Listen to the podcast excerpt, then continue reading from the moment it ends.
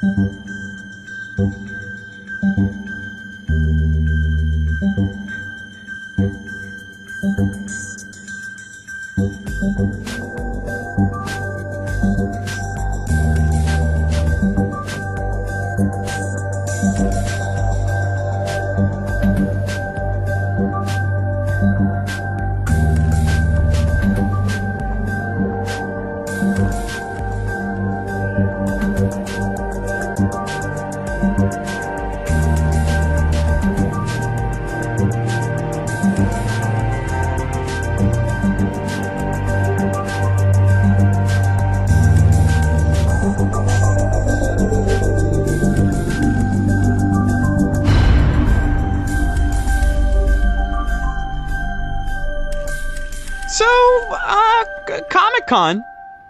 you know, happened.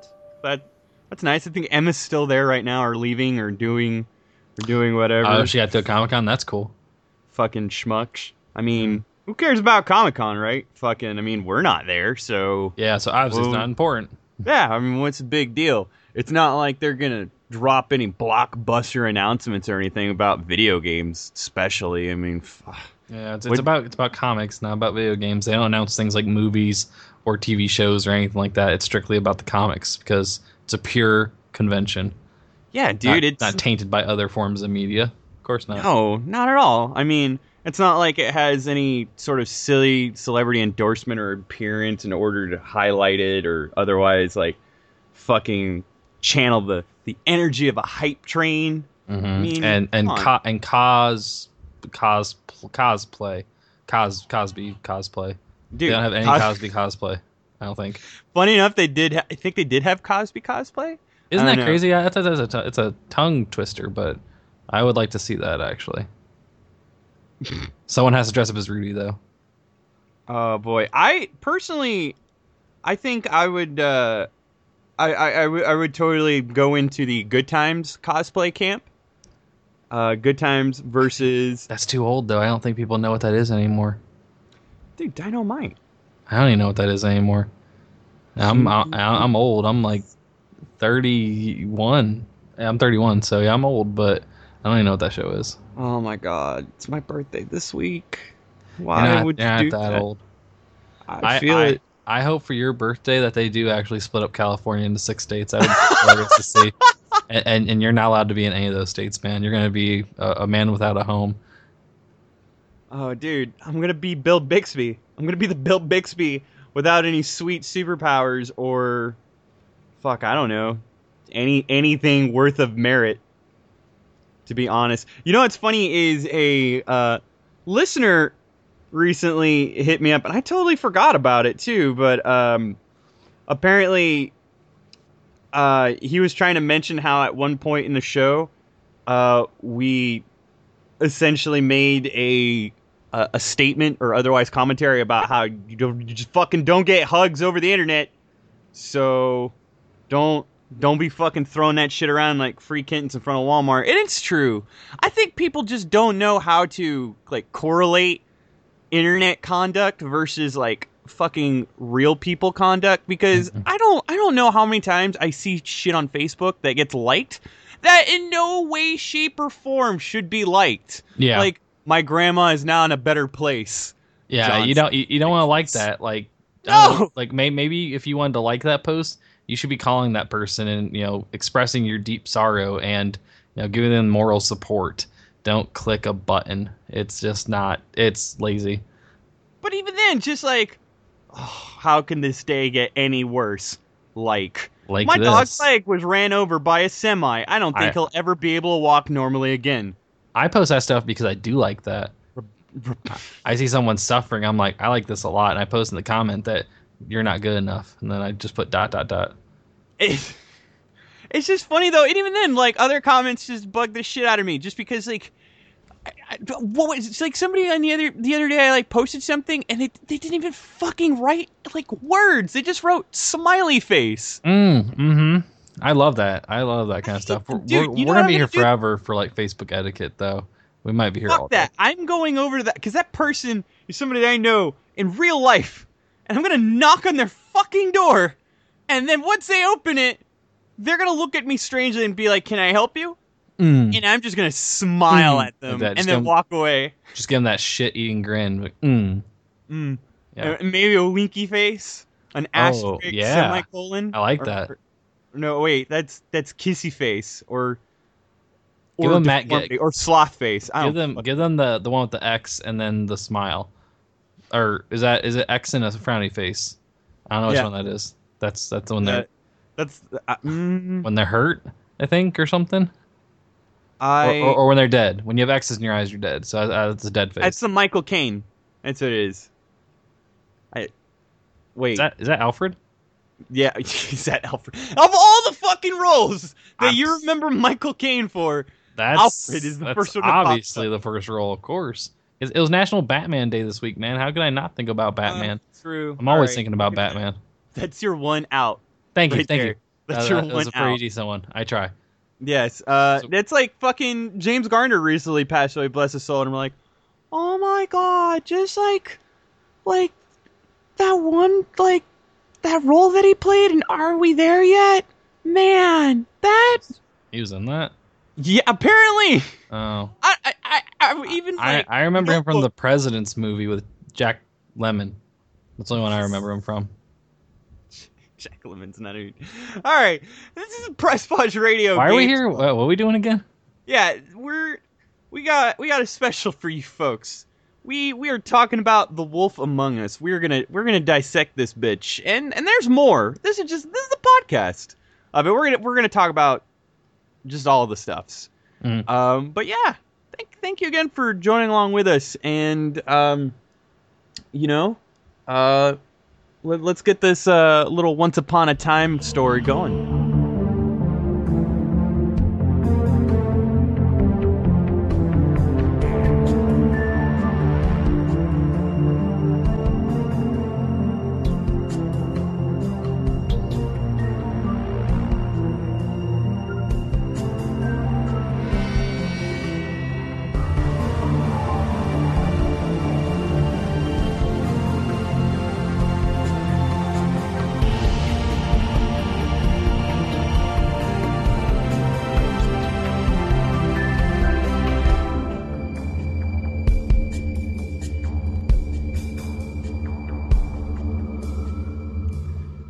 So, Wolf Among Us. I. Wow. Well, first off, let, us go ahead and, and do some introductions. So, The We- smallest of introductions ever. yeah. So, w you know, and everybody, if you can on Twitter, you know, the Stevie Grant. Stevie was also set to appear on the show with us, but he ran into some complications of the medical variety, so send him some good love. He's okay. He's just resting up, so let him know that you love him. And then uh, James had a bit of an emergency himself, so he couldn't hop on either. And we Mhm. really tried to find a third chair.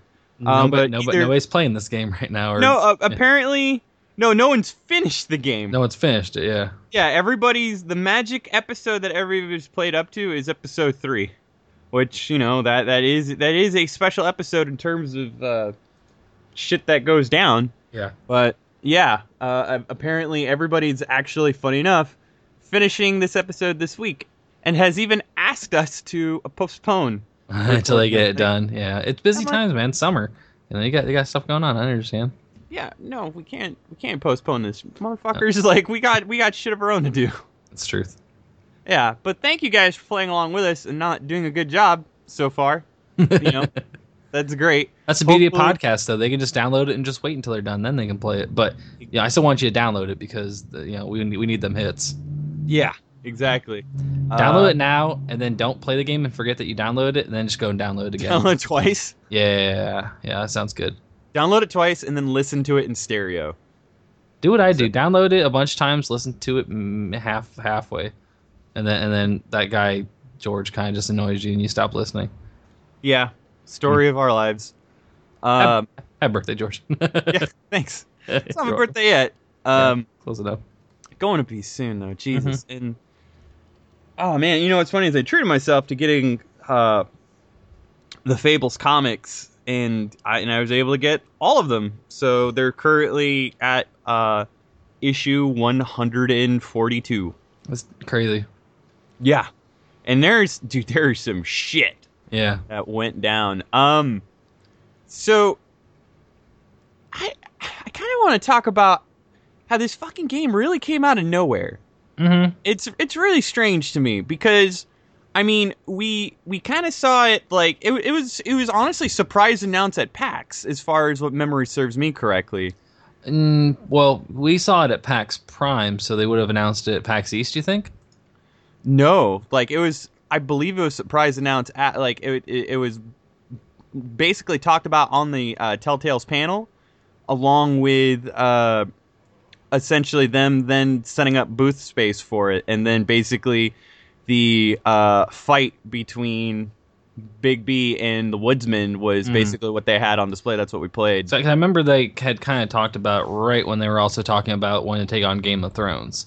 Like they, they, they I know Fables was kind of first announced, and then like shortly thereafter, they also rolled out info for uh, Tales from the Borderlands and and Game of Thrones. Um, and I, I guess like you know when they announced it, I knew about Fables. I mean, I knew of it, but I never read it, had never really gotten into it. Just knew that it was you know, um, is it through Vertigo? Is the comic? yeah, Okay.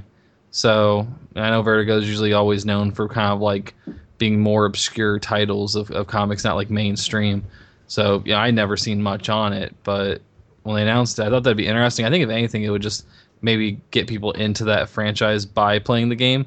I'm glad that you mentioned that it is a prequel. I think that's good to know that it does happen before the events of the comics. So now I don't feel like I'm completely lost in the storyline. I feel like I can just do the game, you know, jump into the comics and know exactly what's going on. Like it's a good precursor to everything. So I'm, I'm pretty happy they did it in that way.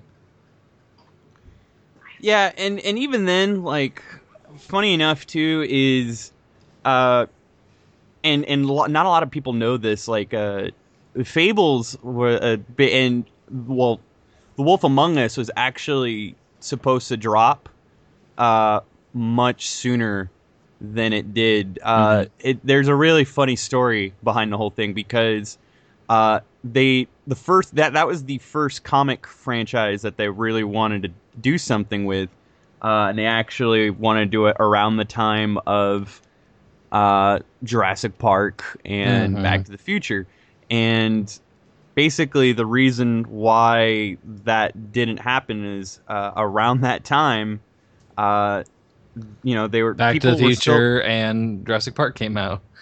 and Well, like, yeah, well- uh, Well, no, not really. It basically there there was a lot of controversy with Bill Willingham because Bill Willingham, eh, eh, you know, and, and don't get me wrong, as a as an individual who, and, and believe me, I've fallen in love with Fables. Like I like I said, Wolf Among Us has essentially convinced me to drop over two hundred dollars just so that way I could get, I, I could just soak in, like all all that juicy fucking mm mm, all, all that stuffs. But the dude, uh, he's a very conservative, ironically enough, considering a lot of the content and portrayal that he kind of dives into, into into fables and the way he humanizes them to uh, some of what a lesser extent of, of like humanity is concerned as far as like you know all the all the scumbaggery i guess all the all the like I guess all the twists and turns down the lane of uh, of, of the moral compass as it going south, if you will. Uh, it, it's funny, you know, just how how conservative he is personally within his politics and views, and like, I mean, the dude was reeling back between like there's there's a controversy behind Obsidian, which was a Justice League of America superhero who was male and openly gay, and uh, essentially he went on to comment that you know essentially being gay I, i'm i'm trying to find out a lot but a lot of the contents and whatnot but the the the caveat of of that character being gay uh had anything significant involved whatsoever. Like basically they they put that into pander and and he feels like uh he, he didn't say it hurt his image, but it, it did it, it basically took away from the traditionalism uh, that he was supposed to represent as a superhero, and that uh fucking totally got like some shit. And then there is also uh, a lot of shit that went down in regards to Once Upon a Time. uh, because I don't know if you're familiar with Once Upon a Time. That is a current TV show that I- is I- incredibly similar. To I really, Fables. yeah, I really try not to. I, I hear about that show a lot, and I'm like, ah, no, I'm good. I'll pass. Yeah, a girlfriend actually mentioned like, "Oh wow, this is based off of uh, Once Upon a Time," and I'm like, "Mm, "Nope, Like you, uh, uh no, it's it's Nope. its own thing." Uh, but yeah, basically, uh, oh okay, I remember the uh, quote. It's no more superhero decadence for me. Yeah, so Strange for someone that takes like fairy tale, you know, characters and turns them like completely to the point of like, you know, really kind of raunchy, adult oriented exactly you know, that characters. yeah. Like I, I mean, to take that and, and kind of spin it like that, and then to not appreciate you know characters for you know embracing you know more diversity and things like that. It seems kind of almost. I don't want to say that it's being, you know, uh, hypocritical, but I mean he he kind of takes characters and kind of makes them, you know, kind of expands on them and makes them like what you wouldn't expect. You know, I think takes chances, takes risks, and I, you know, I, I still understand like like he's pretty bold. You know, when it comes to his characters, like why can't other comics do the same?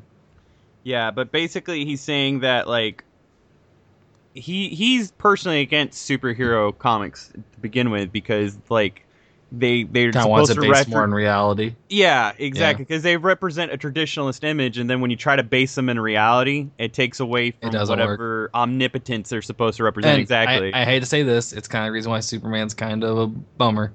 Sorry, I know you like Superman, but he's kind of a bummer.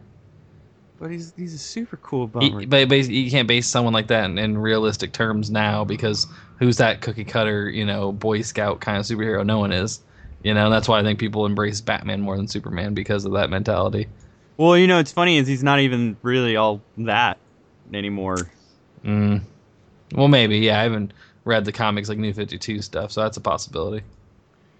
Yeah, it well, the new Fifty Two.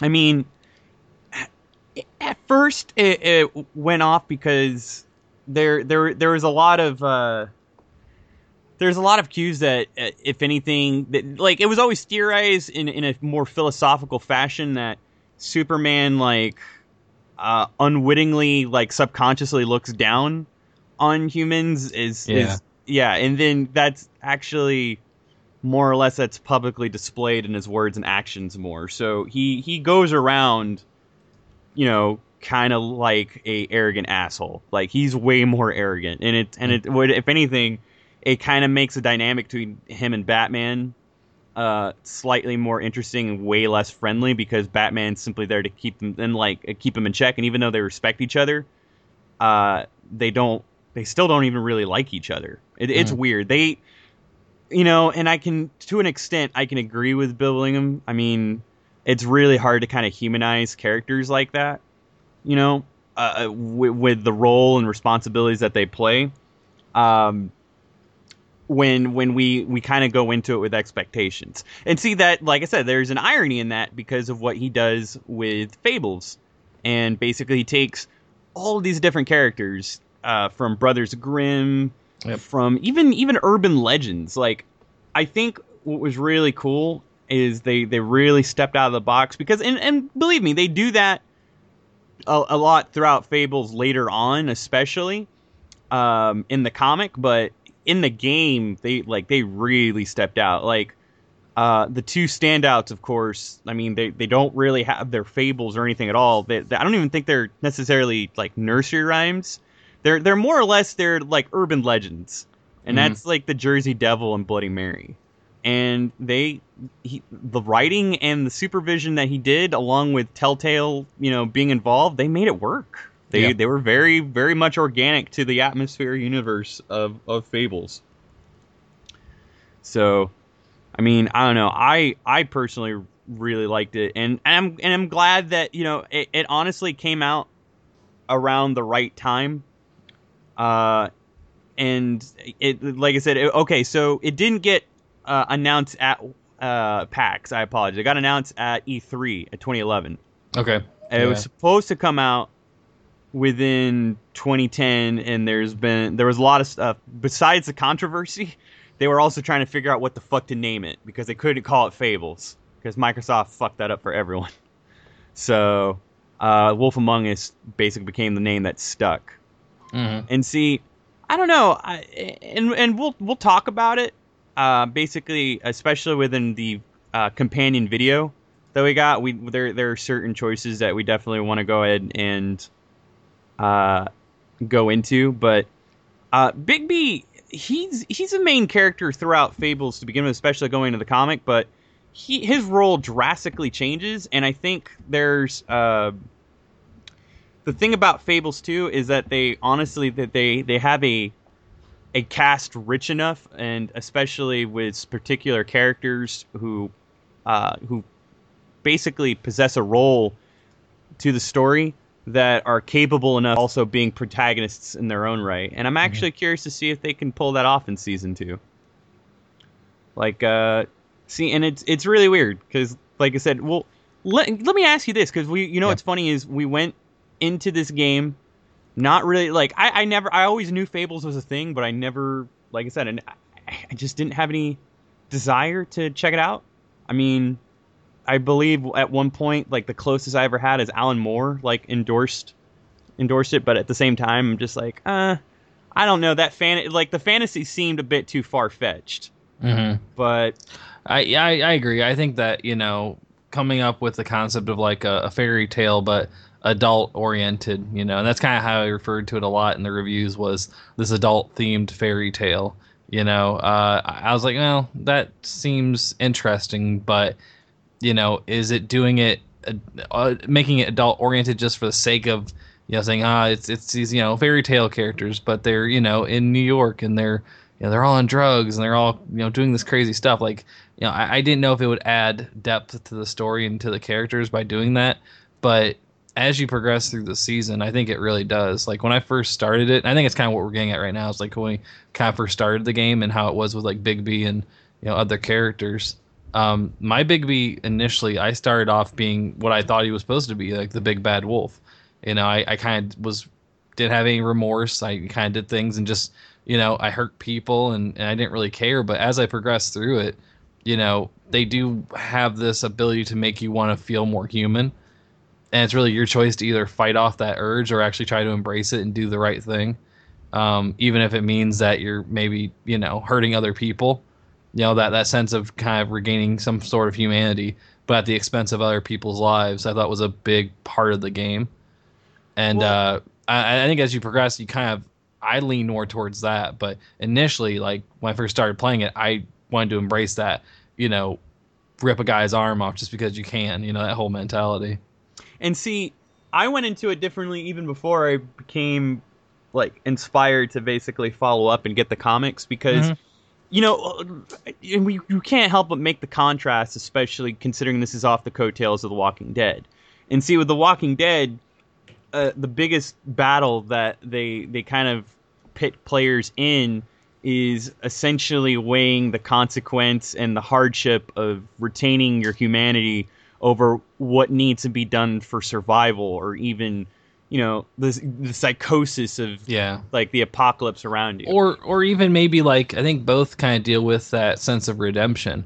You know, like with Lee and how, you know, he was trying to redeem himself after the crimes that he committed, you know, and trying to maybe just do better, you know, and try to be that person that they wanted to be. I think Bigby kind of does that too and de- deals with that too. Like, you know, he he did things when they were in, you know, their their home, you know, when they're back in their world, and so when they came to, you know, um, is it just Fabletown that they call it there, like where they're yeah, at? the I mean, Fabletown is what they establish, and see, Yeah. w- they call it the Homelands, is where they came from. the from. homelands yeah and then And- like and i feel like like he was established as like you know the big bad wolf like he did things and, and i think he has a chance to kind of redeem himself and you know he can do that but no one really believes that he will they think he'll just go back to his old ways and terrorize like he used to you And know see, I- that's I, I feel like they both though. have that kind of sense of redemption that goes on in the games Yeah, because if anything, like, you know, The Walking Dead contrasts in, in a situation that's completely different because it puts you in in these moments of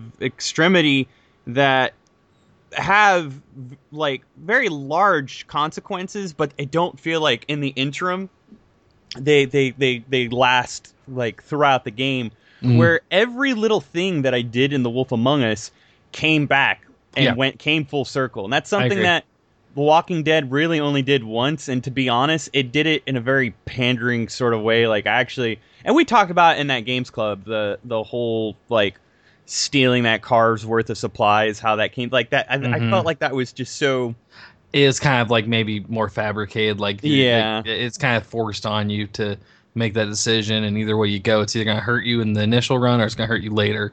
You know, um, I agree with that because I think the last or um, the the Wolf Among Us, um, it, it really does kind of give you a sense that every choice you made will eventually come back to either help or haunt you.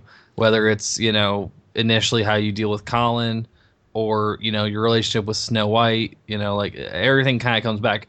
Um, you know, and we're kind of jumping around a lot, but I, I do appreciate the fact that when I first started playing it, I really did think that The Wolf Among Us was just going to be fairy tale Walking Dead. You know, I, I didn't really give it enough credit for being a game that can stand on its own. And, and and having played through it now, I feel like it really did establish its own, you know, kind of way of doing things and approaching it. Um, even especially in the last episode, like it really blew me away how great that last episode was because I feel like it really pulled itself away from being in the shadow of The Walking Dead and kind of established itself as its own series. And like, you know, I'll be quite honest, I think, you know, I would probably say that I think Wolf Among Us is better. I just I just feel like the choices were more impactful. Um, you know, and, and I just I liked how they took player choice and really made it not more of a chore, but made it I feel like it made it more dynamic and a little bit more, you know, I, impactful when you did something. see character choice in this situation it, Mm. and it's just as challenging believe me it's just as challenging but choices within the walking dead more or less have a burden on you especially within your conscience when you invest a certain amount while is choices that you make you're essentially developing and and building a- a role and reputation especially Yeah. and and and see it the things that happen within the context of all the characters is all the fables themselves and and even then they were very much human and very much had their own flaws and were not the I I, I guess they, they they weren't the a wholesome characters that the stories would have you believe. I mean that's a huge theme. Like Yeah. the the legend isn't quite like the reality and and Mhm. even then that's before that and you come to find out too especially like bigby already has like all of these aspirations to kind of start a new life and, and even then like the game does this really well especially and, and i think this is awesome because i'm going back and replaying it now with the uh, essentially with the new information i've learned kept in mind to kind of reinforce and supplement my second playthrough. And it's amazing just how like I, I would I would just say just how universal the experience can come across and honestly how much more supplement like I didn't think that you really needed it. You, you and you, I still believe that you don't need to read the comics or whatnot to really appreciate the Wolf Among Us, but to to basically do that and then kind of kind of get a feeling for it and interact and, and get and basically like experience Yeah. Fabletown before because like I- will say that it takes a fantastical turn in the comic later on, but just seeing it you know at, at during its more humble beginnings. But, but- um, and, and you don't feel that now having experienced the comic and knowing the story, you don't feel like it kind of forces you into doing things in the game though, because you have that you know predetermined information available. Like you don't feel like it really forces you to make a choice that you maybe wouldn't have made had you not No, known that already. I, okay. See, and that's the thing too, because uh, there's only really two points, and they're lightly addressed in the comic. So, i i if anything, the game and the and the stories they supplement each other very well. I guess I They almost even appreciate that as well too. That the fact that they give you a little bit to go off of, but they don't want to just like throw everything at you to be like, okay, you're gonna do this in the game because you know about because you read the comics. Like they give you a couple of those points, but they won't give you a whole bunch of tie-ins, which I, I think I do appreciate that because if you don't read the comic, you're not really missing out. But for the ones that did, they have that little bit extra, you know, just something a little bit more special for you, uh, you know, as you play through the game. And see, what's weird is the dichotomy of the whole thing that I really appreciate about like The Wolf Among Us is essentially we're put in a situation with these established characters and, and everything going on, and all of these themes where these already not so wholesome characters and whatnot, and and they don't touch it directly in the in the story. You have to go into the Book of Fables part, but like basically the reason why all these fables are able to live together in a community as well is they they basically live under an amnesty pact where anything they may have done back in the homelands is completely washed away and forgiven going into the you know the human world the mundane world Mm. and it, it's weird because just the effect that the mundane world has on them it any any sort of like questionable character traits or whatnot every single person is tainted. It like it, it's strange just how the mundane world kind of corrupts everyone's character to a certain aspect, and the dichotomy of it is is that Bigby came into the mundane world tainted from what he did, and the mundane world is actually giving him a chance to reverse all that. And in Mhm. doing so, like I got to make decisions where, you know, me, the big bad wolf, made other people feel good about themselves. And granted, I could have also went the exact opposite. And you know, to be honest, I that's the thing. I mean, you can completely play good cop. Um and But and, it- and it it, it, it- doesn't get you anywhere. It, really doesn't. It, kind of steers to you towards. Yeah, it does. And I feel like it kind of almost reminds me of like Mass Effect, where you know they I made think it's great choices. social commentary on Mass Effect because Mass Yeah. Effect almost kind of rewards you for being good cop all the way throughout every single Uh, decision. But but but then they, they telegraph bad moments so great, like so perfectly that you feel like you have to do. Even though like you're playing as a Paragon, they will like telegraph a renegade decision, and they keep on like just pushing it in your face, like just do it. You know you want to do it, and like I feel like sometimes Wolf Among Us kind of did that, but maybe a little bit more subtle. Like you know, especially especially which, which decision? um like in particular the interrogation. Uh, see, that's And- and, uh, was that you was know that what's funny was that, I was really ambiguous. Was that the third one? Was that the third episode or second episode? That's the second episode. yeah, I was like, really the- ambiguous towards that. Like, And I, well, I guess if anything else, I didn't really have to do that, and I didn't. I didn't really go very violent with my interrogation because I feel like, you were violent at some point. You can go through that entire interrogation without being violent at all. well, yeah, and I did. uh, But I think Bluebeard was the one that was kind of more like wanting to push it and you know and stuff like that. Yeah, and But- at one point, and you know, what's funny is my second playthrough. I because you know ambiguous in a sense is, is a lot of the uh, morality that goes on because I mean that's sort of our reality is it's it's it's just it's weird. Like basically I think what I appreciate the most about like the Wolf Among Us is it's it's basically the black and it it it's the anti black and white game in in terms of like decisions and life but it's done in a manner that I feel much more comfortable relating with and something that I honestly feel more accomplished like being a part of as opposed to like The Walking Dead where I, you know the further I get the further point I'm like what's the fucking point? Yeah, like yeah, but you feel like as Bigby, like you do feel I'm like accomplishing something. You are, and you feel like, something. and you feel like you're you're kind of striving towards a goal of, you know, saving the the, the fables and trying to make you know the, the world that they wanted to establish for themselves. Because I mean, even though he's the law and he's the one that's supposed to be protecting them, like he was also kicked out of his home. You know, I mean, they all were. They're all, you know, struggling to find some sense of like this is what our life used to be like. You know, even though he's the one that needs to protect all of them, like he's still trying to deal with that too.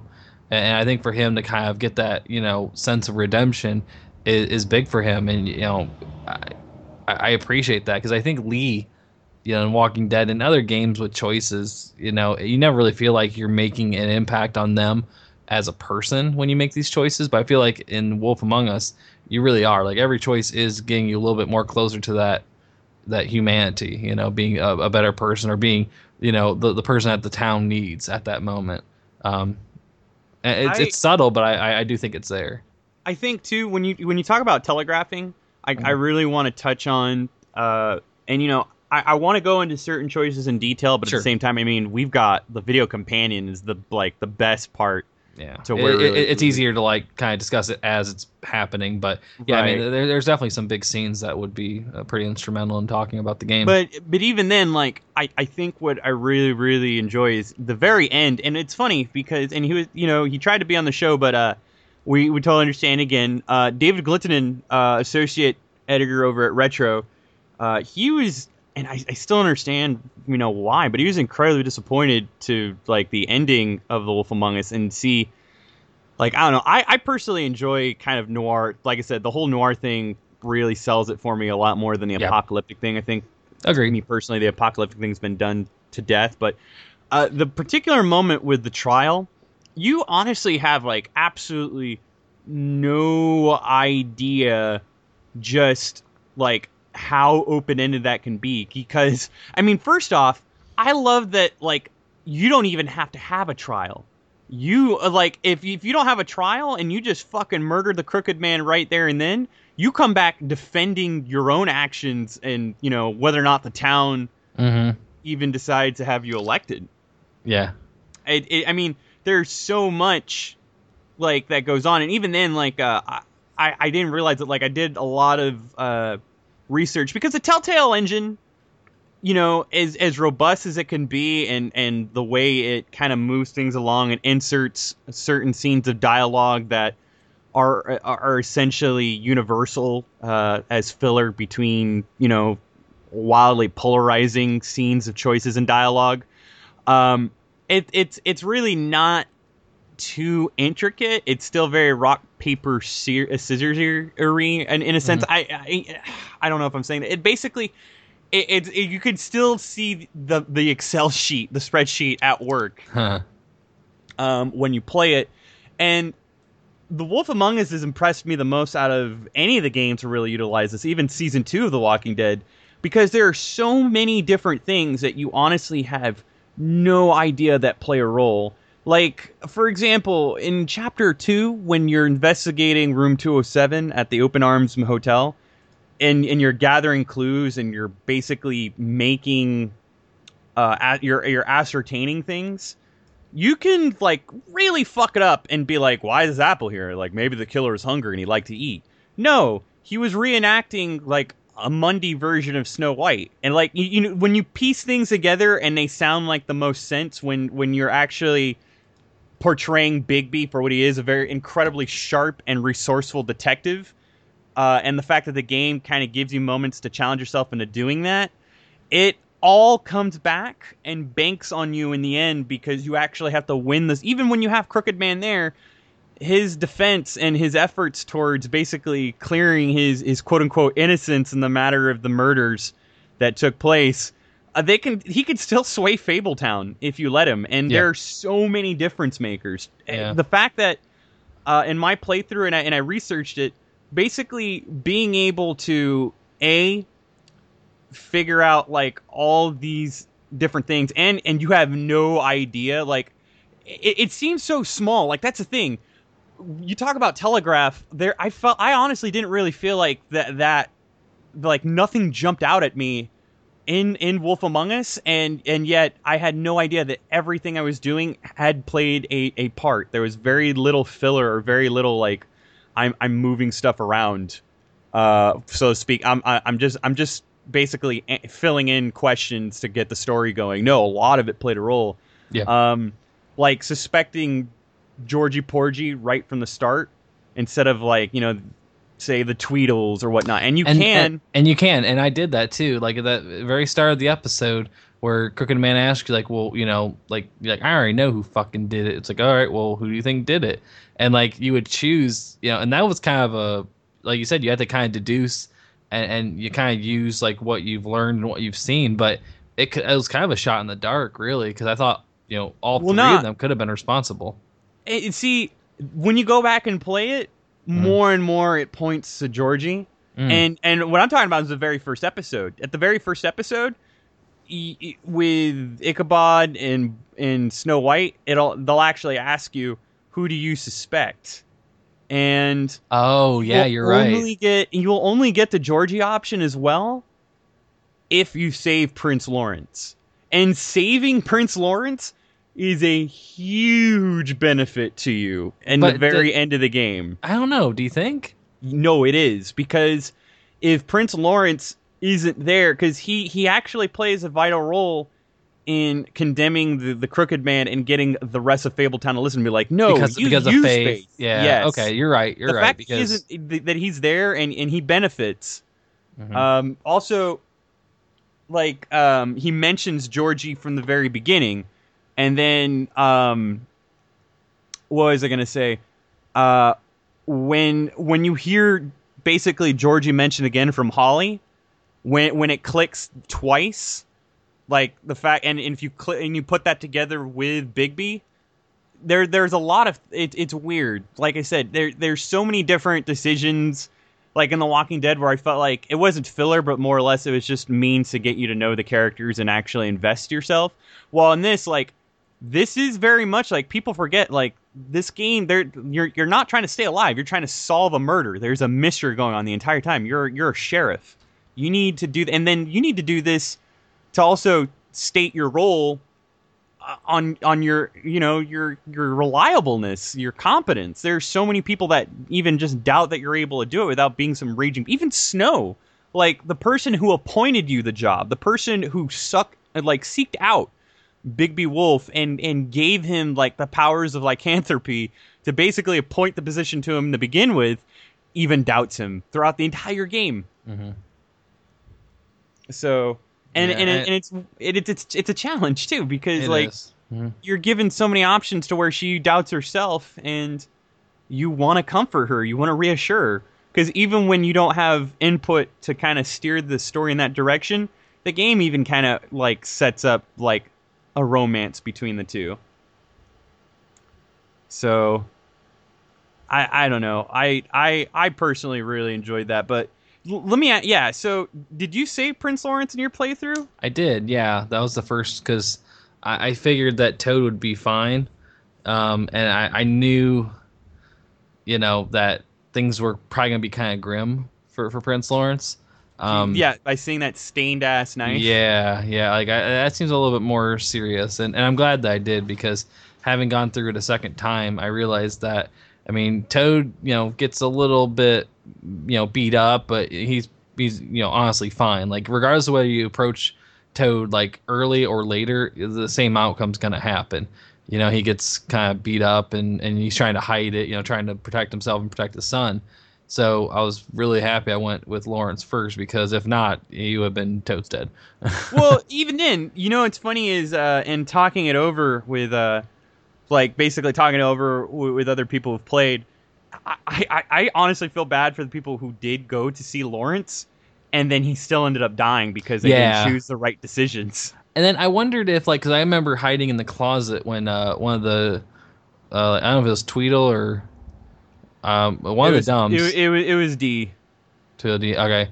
Um, and, And- uh, yeah, but like I remember, like he came in, like you stayed in the closet hiding. And I was like, well, how long should I wait? You know, that was like, I didn't know if if you waited longer, it would have been more, you know, it'd been easier if you had to do the whole chase regardless. You know, hmm but Well, you have to do the whole chase regardless because basically this is what happens. When you talk to Lawrence, it gives you an option like when you're trying to talk to him and try to comfort him, you can either tell him that and, and I love it too, they label it as a half lie. Uh, this is a half lie. Remember that. Um, you can tell him that his wife is missing. Hmm. And if you straight up tell him that his wife is dead, he will point that gun in his mouth and full, fucking pull the trigger.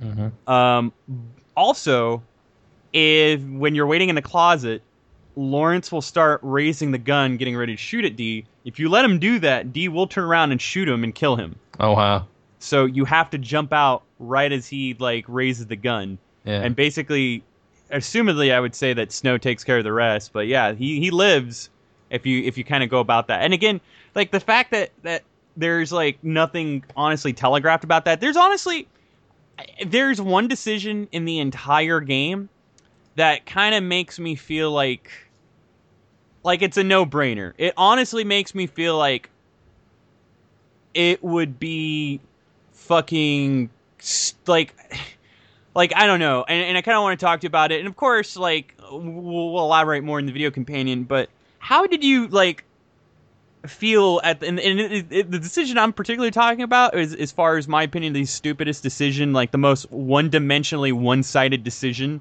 in the entire game is at the very end of the first episode when you're at the trip trap and you encounter both D and the woodsman and you have to decide who to incarcerate. Yeah. Who did you take in?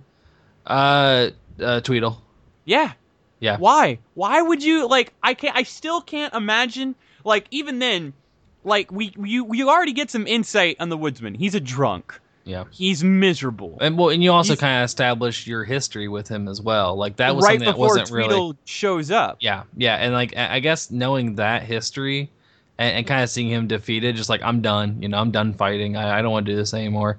You know, I I feel like it's almost kind of rubbing salt in the wound. Like he's already kind of a, a defeated man. You know, like he's got his problems. He, you know, he kind of screwed up. But I, I didn't think he was ever, you know, possible of killing somebody. You know, he Then just you- ha- he, he was kind of a broken, kind of fucked up guy. And, then and you think, have this situation, and I didn't mean to interrupt, but Yeah. like, you know, throughout the game, you go to Lawrence's, there's a Tweedle there, and then a Tweedle fucking who's being really aloof, and and fucks you up, like after you're trying to bring him in and mentions his boss. Then you know, Toad mentions that they show up at his place going through the woodsman stuff, and then he Yeah. shows up, asks for the what? I mean, all all points.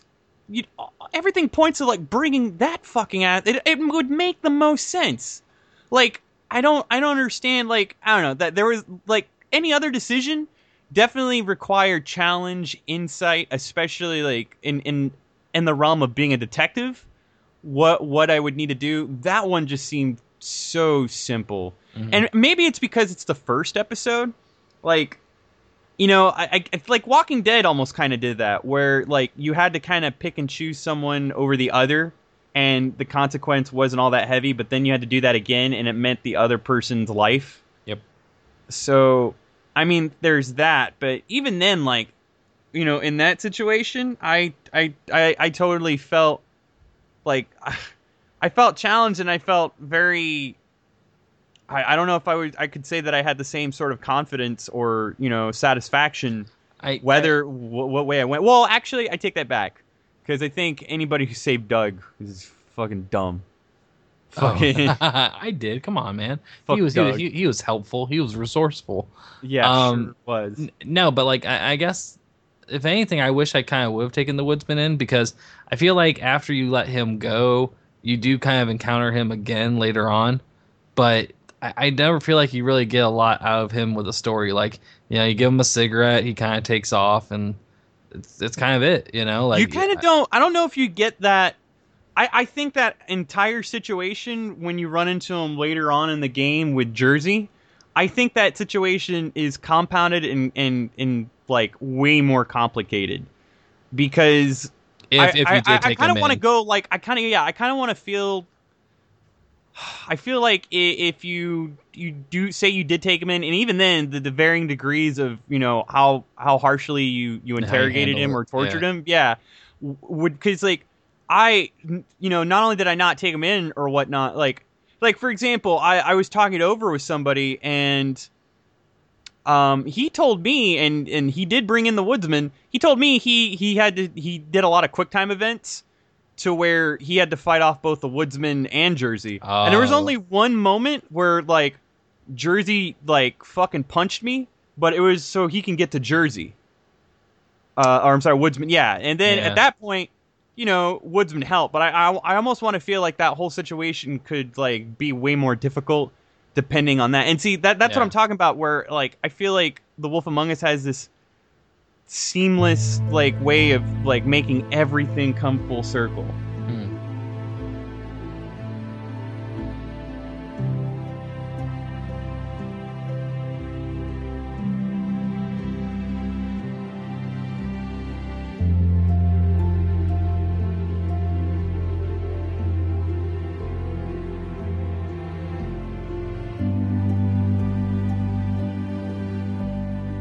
So I don't know. I I actually really liked his uh presence there. It, he but I will admit it- is awkward too, especially within even within the game and and especially because he's only gotten really one mention in the comic book. Oh, really? And So he's not really even that important of a character then. No, he doesn't even show up in the comic book. That's He's the- interesting.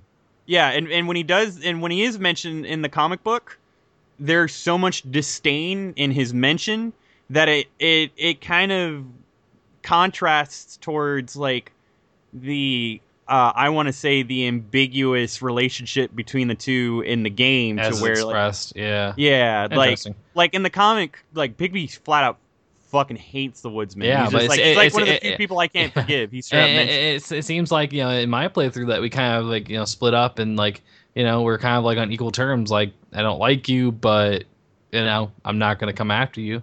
You know uh, this is kind of done between us. You know he's, it's kind of a you know There, there's a- a- even split. Yeah, there's closure, but maybe that's something they'll address in the second season then to kind of establish like them completely hating each other in the actual comics. Um, but you kind of mentioned like maybe not that important of characters in the comics. The one they had in the game, which I thought was gonna be such a much bigger role and a much important part that ended up being just really nothing, was Bluebeard.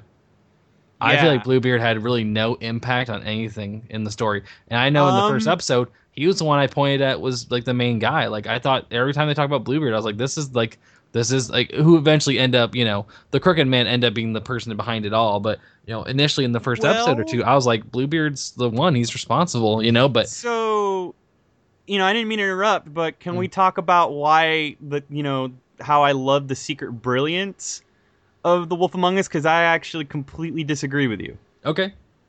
But i it it's but i'll tell you why. It, it, and it it's re- and to be honest it's hard too because it's really hard to kind of really directly correlate. I mean we are jumping back and forth Yeah. but like it really has a lot to do with the end. So and and again and and like my theories kind of go even deeper. So you know what's really strange and i feel like i don't know why everybody forgot it. Honestly why every single person forgot it ex- like except for me. But it, particularly in uh episode 3 uh when bluebeard basically kind of again he just kind of gets involved way more than, to the point where it's suspicious. Because the guy that's the one thing like you you want to like he wants to make it seem like his intentions are arduous but they're not the, he has a hidden agenda throughout the whole thing but w- he keeps insisting that he's going to go to crane's house Mhm. and like i could be wrong because i i of course did not go to crane's first so when i went there there was evidence destroyed ah. and I basically my whole theory with Bluebeard, and honestly, he's definitely there to to set the stage for the the the second season. Is so at the very end of The Wolf Among Us, when we get more details from Nerissa when she meets and talks with us at the very end, there there's something especially she like she has this encouragement and and, and there there's a lot because again the game really focuses on you like basically noticing all the small details. I mean, let, let me ask you this. Did you try to take off a ribbon again when you ran into her that last time? Nope. No, I did not. Okay, I did. Mhm. And she freaked the fuck out just as much. Wow. Why? Yeah, it seems like it is- seems like yeah, it's broken. You know, the, the actual Exactly. curse of it was broken. Girl with the ribbon, Vivian, it's broken, and she her excuse is, you know, it's it's still like a, a psychological ordeal for me that like I have to be ready to do it on my own. And see, I put it together, especially you know considering other details, because if you remember from episode two, Lily like basically says that she'll cover Faith's shift. So there's there's absolutely no way that like Faith would have been there that night that like Georgie killed her. It was Nerissa. So Mm. Yeah, so the fact that and basically I feel like Faith like feels a sense an obligation of sorts to kind of basically bring light to it, but she still has a very selfish means of like wanting to start over. Basically, her entire story, she's a Well- master of disguise. Well, yeah, it makes And sense she- because Nerissa did say that she dropped the head off at the uh, apartment complex. You know, like like she had basically found you know uh, Faith, you know, she had been murdered, and then she like she said she's the one that actually dropped the head off, but she made it sound like she had found it, but she wanted to use that as a way to like, you know, let them know, hey, this is what happened. You know, like I'm trying to help, but Faith Yeah. was the one that uh, basically took the picture of Crane mhm. and Lily and basically was trying to use it to help them blackmail so that the three girls can escape. yeah, It was yeah. So, um, it it, it essentially boiled down, and uh, my whole theory behind it because like to me like that that whole like crazy what if scenario like do you let her walk away or do you go after her and start following her? Um and especially like and, and there's so many subtle clues. Like when you watch Nerissa walk away and and you see you you have you're given that choice you understand that you're given the same perspective of looking at her back and seeing the way she walks. She's walking exactly in the same posture everything as faith it, it- faith is essentially still alive she he, she's glamored as Nerissa and basically keeping keeping face within the entire situation essentially helped Bigby try to, you know, solve the murders, everything is sort of like a, a guilty comeuppance of conscience towards being ultimately responsible for that whole thing.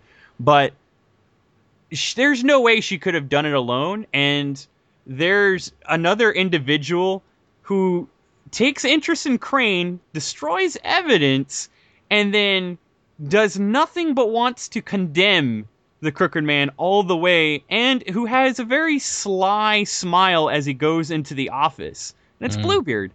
that's true. He, he he does go in right at the end there. Yeah, he and again he has no official position within like Fabletown government. He just he helps wants it. bankroll it. but he wants it exactly. Yeah.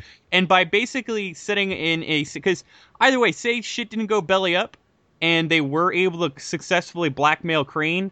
The thing that that stopped them from blackmailing Crane is his involvement with Crooked Man and the fact that his assistants helped Crooked Man cement himself as this like fucking real clandestine power that makes the wheels turn behind Fabletown. Mhm. And by Bluebeard essentially blackmailing Crane and, and getting that, he would have elevated Snow White to deputy mayor anyway. And that that that it, it's a very elusive. It, it, it basically alludes to that being his plan the whole time because he has an easier means of uh, essentially influencing or otherwise manipulating Snow White than he did with Crane.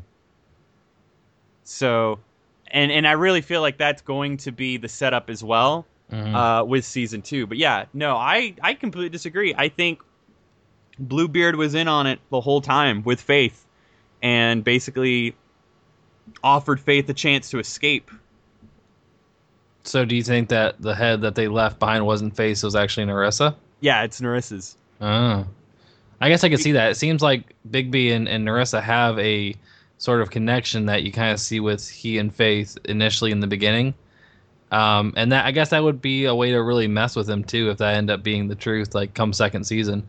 And I do appreciate that, like near the end of the game, you know, as he's condemning the crooked man, he's trying to, you know, put him to justice. Do they give you the option of like, you know, why you want to kind of take him down? Is like, is it for justice? Is it for the town? or is it for faith? You know, they give you those options, like you know, th- those women's death on, on kind of his conscience and really on his hands is kind of you know that can be a deciding factor on why you want to bring the crooked man to justice. I mean, I I chose justice for the town, but I do appreciate that they make that like kind of a overall goal for Bigby is to kind of have redemption from those deaths. Um, Well, even then, yeah, I chose Fabletown as well, and Mhm. and you know, there's throughout the entire story, he's he's trying to validate that he cares what goes on. Yeah. even even even when even he's in- e- e- even though they don't think that at all, and they disagree with them every turn. but even when he's being a dickhead and he's violent, like you know what I mean? It's always for the protection of the other people.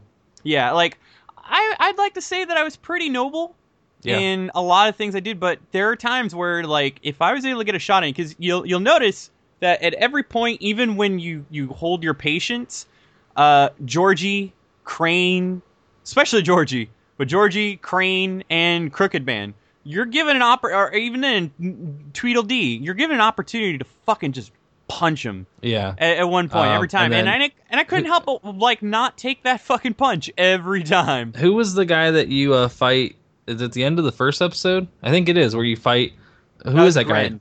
Gren. Thank you. I remember you had the option of ripping his arm off, and I totally did. I, I didn't really have to. The fight was over, but I just did anyways because I was like, this is what I am, and that's why. You know, I said like through progression of the episodes, I became less of that monster and tried to be more of the human. Because that first episode, I, I completely ripped his arm off just because I knew I could. But then, like, I had the interrogation. I was actually pretty mellow on that. Didn't really do a whole lot of violence. And then uh, going through the episodes, I remember um, with uh, Georgie, where you can like kind of mess him up and mess up the club at the same time. Just pretty much lay waste to everything that's in front of you. I didn't do any of that. I didn't. I didn't break anything. I didn't like oh, hurt oh really? him. Oh, I fucked. Oh, his club like up. and, and, and it was that's why, great though. and, that, and that's why I felt like every chance they gave you to do like the you know the evil part, you know, it was like being telegraphed. I was like, you should do this. I'm like, no, I'm gonna restrain. I'm gonna see where this goes. And I think I got more information by not doing that. I but it- know. I see. I well, I, yeah, I'm actually curious to hear that. And also, Yeah. so does Gren just not have an arm throughout the entire game? Yeah. Exactly. That's that's precisely what happens. Oh my god, yeah. that's terrible. Because like Yeah. at the end, I actually got dude's respect, and I can only imagine how difficult that may have made his support eh, of for the arm action. thing, it, it, it's harder to try to like, you know, make him realize that you're trying to help with you know with Lily and everything else that's going on. He doesn't believe a word you say because you know you're the guy that ripped off his arm for no fucking reason. You know, it's it's the whole time he's like, no, nope, you're an asshole, always will be. You know, it's hard for him to sympathize with you when you're trying to help them. Oh no, he eventually be- him and Holly like they they back me the hardest near the end. I mean they near the very end. I think they did only because, and that's that's the whole thing with Lily. Like that whole scenario was never good for me. Like I ripped off his arm. Uh, I had to interrupt the the progression, like the funeral uh, procession that they oh, had. I I didn't interrupt it. I had to. Oh, Well, I. I, I, th- I think that like when they kind of put me at gunpoint, I kind of had to force like Snow White to kind of wrap things up, you know, and they were not happy about that at all. Like I tried not to, but I think I was just like, this is a little bit more important right now. Like people are gonna get shot if I don't do or say something. Yeah, that's the way I felt. I was like, I need to act now. Like I can't really postpone this. Um, and see, okay, so like in that in that moment in the bar, it it was great because like it was very organic. Like the whole time, you know, th- like you didn't just smash and then not get what you want and then smash. Like you had a process of it. Like I got some information and then I gave him a chance to give me a little bit more information. Then it was vague. You lost, you know, you lost your cigarette machine. All right, you gonna keep talking to me? All right, cool. Oh, you gonna fuck around? Well, there went your sign. And then that led up to the fact that like the moment uh, I got Hans to talk about the book, and I'm just like, well, check it out. That fucking stereo that you've been like loving on, it's gonna go. And then he like he panicked and he was just like, fuck, fucking Christ already, Jesus. And he gave me the key and he just like, there's your bloody book. Brr, brr, brr. and and I didn't have to lay a fucking single hand on him. But like when like I knew Crane was at the pudding and pie, and then he's like, "Hey now," and then there's the bitch Snow White. I I basically made it a point that anytime somebody called Snow White a bitch, I hit them. then after him, oh yeah, yeah, No, because like defend her honor. Grant, even then, Grant was just like uh, talking about how Snow White's a bitch, and I, and I warned him, was like, I'd not call her that again. It Yeah, doesn't. don't- it don't do it. doesn't end well, and he does it again, and I just and I just fuck him up. But I don't rip his arm off. I, I show that I'm better than that. See, I don't know, man. Like initially, that was like the, the first thing I would go to. The only time I ever went to violence was I tore off his arm, and then when you uh, encounter, I know we're jumping around a lot, but there is a character we haven't mentioned yet that I think is the best part of the game. Hands down, my favorite character in the game was Bloody Mary. And uh, when you first kind of approach her, or she approaches you, um, you have that, you know, that, that kind of like even before I think she even comes into the picture. Don't you have a face down with a was it Tweedledee?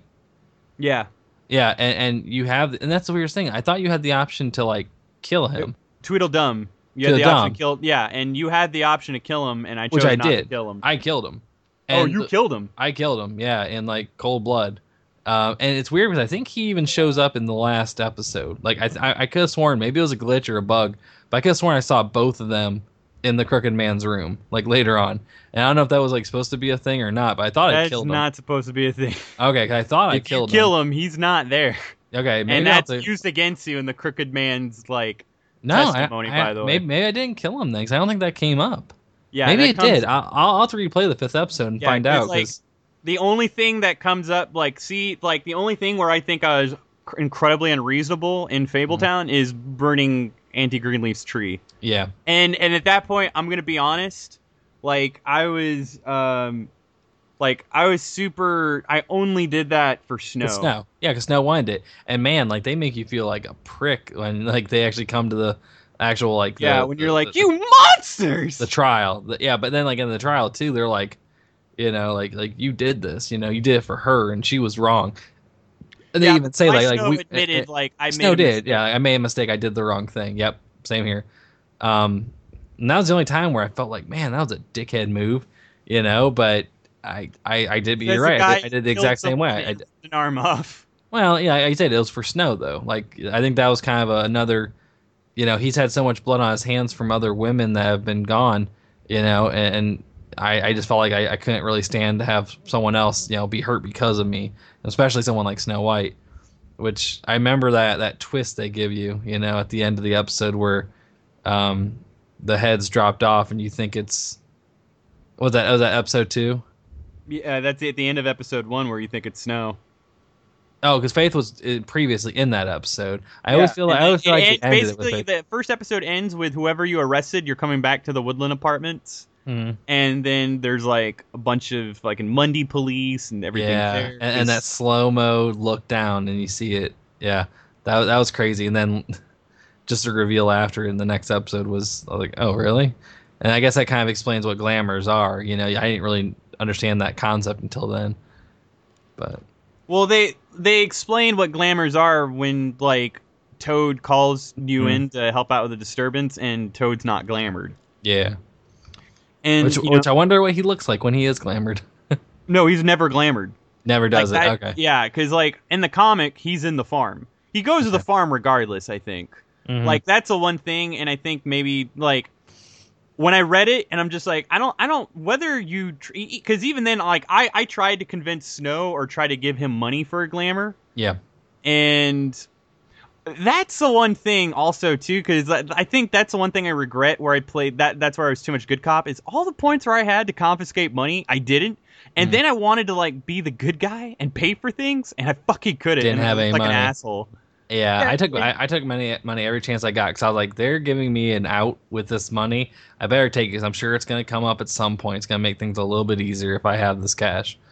Yeah, I always felt like that was like this like a no brainer. I gotta grab it. Yeah, I'm confiscating it. It's for a case.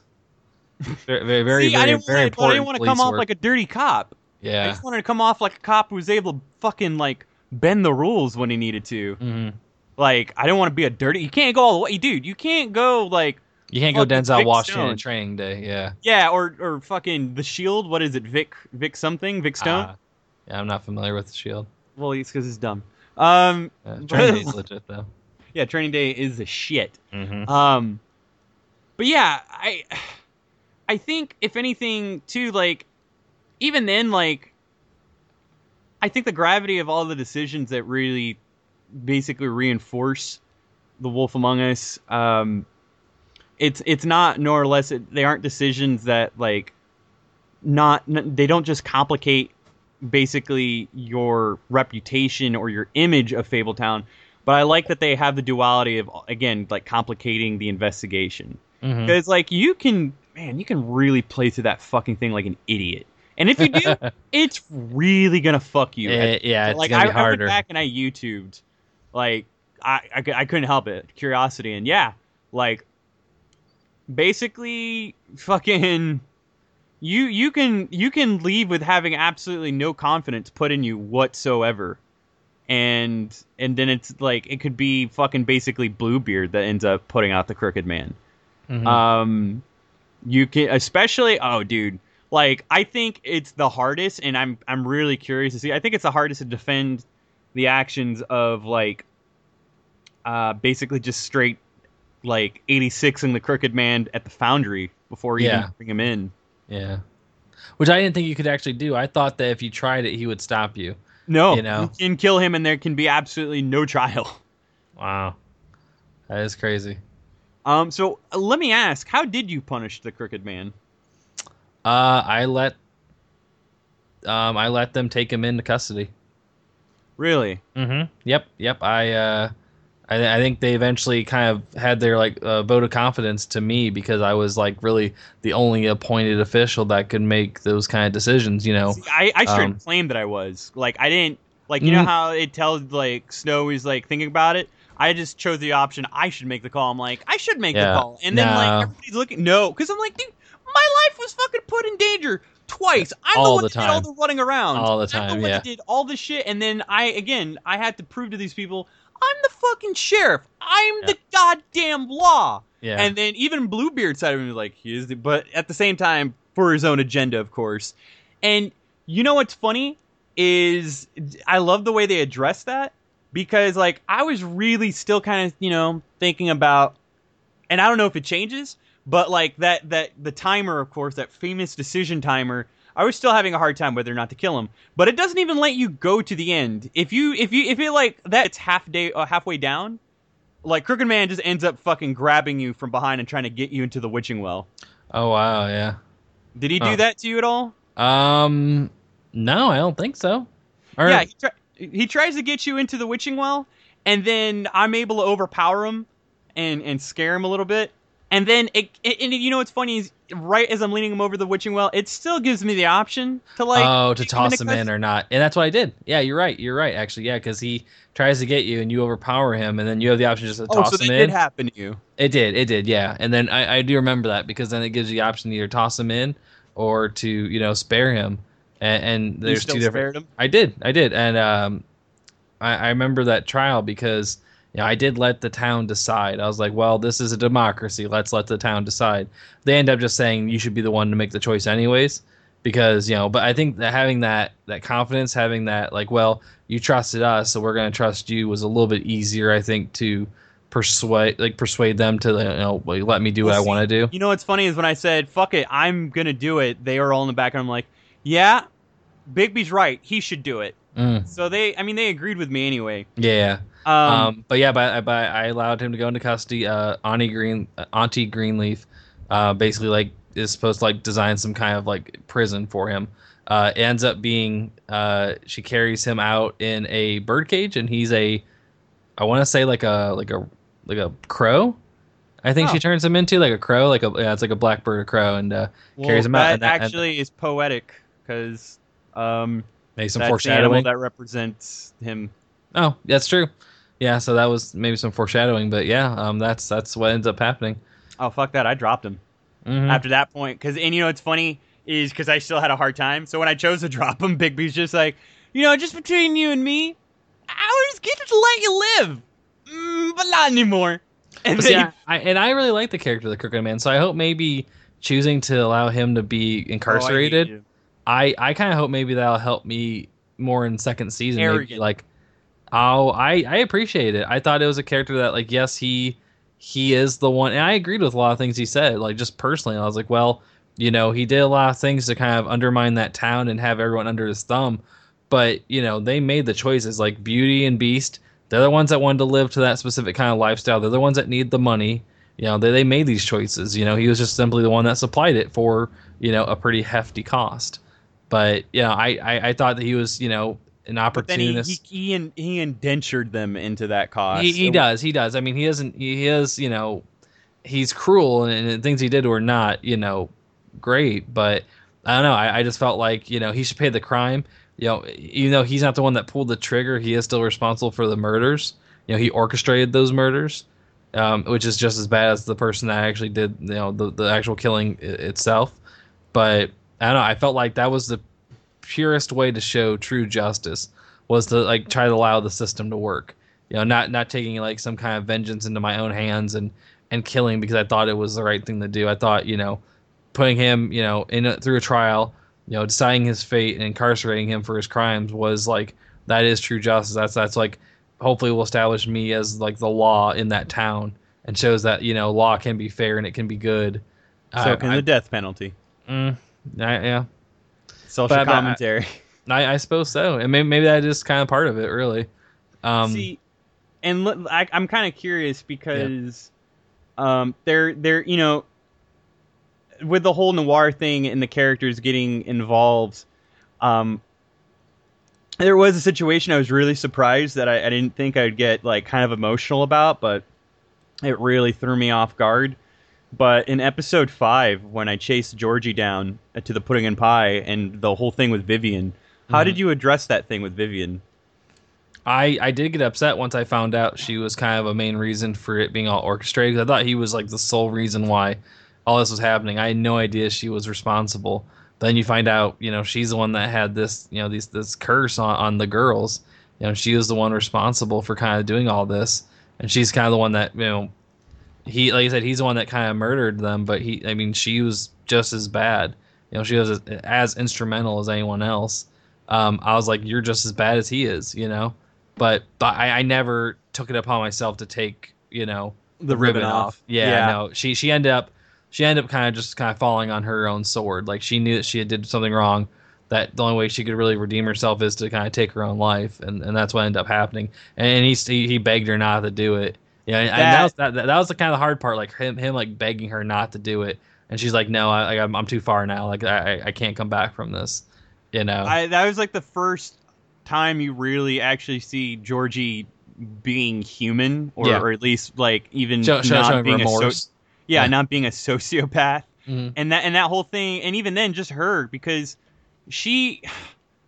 Like she like at first I was really angry with her too. I'm like, you fake fucking just like you you monster. You're fucking like I can't and, and I don't know that I'm like you claim that you care about these girls and then like you indent you like you enslaved them like that Yeah. like fuck you you're no better than him and you helped him you're helping him and then that's where she broke down into tears and the fact that like when she mentioned like i look at nerissa every day and i hate myself Mhm. like i see her break down and i'm just like jesus like Yeah. it, it- i i just love like like all of these like in, incredibly imaginatively like larger than life characters who like have some sort of wholesome expectation are no better than humans mundies They're the not, mundies no. that they look down on It's true. Yeah, I mean, it, they're they're just as broken. You know, they're they're trying to get through life, but they know that they've done so many wrong things and they've had so many chances that they've just kind of squandered.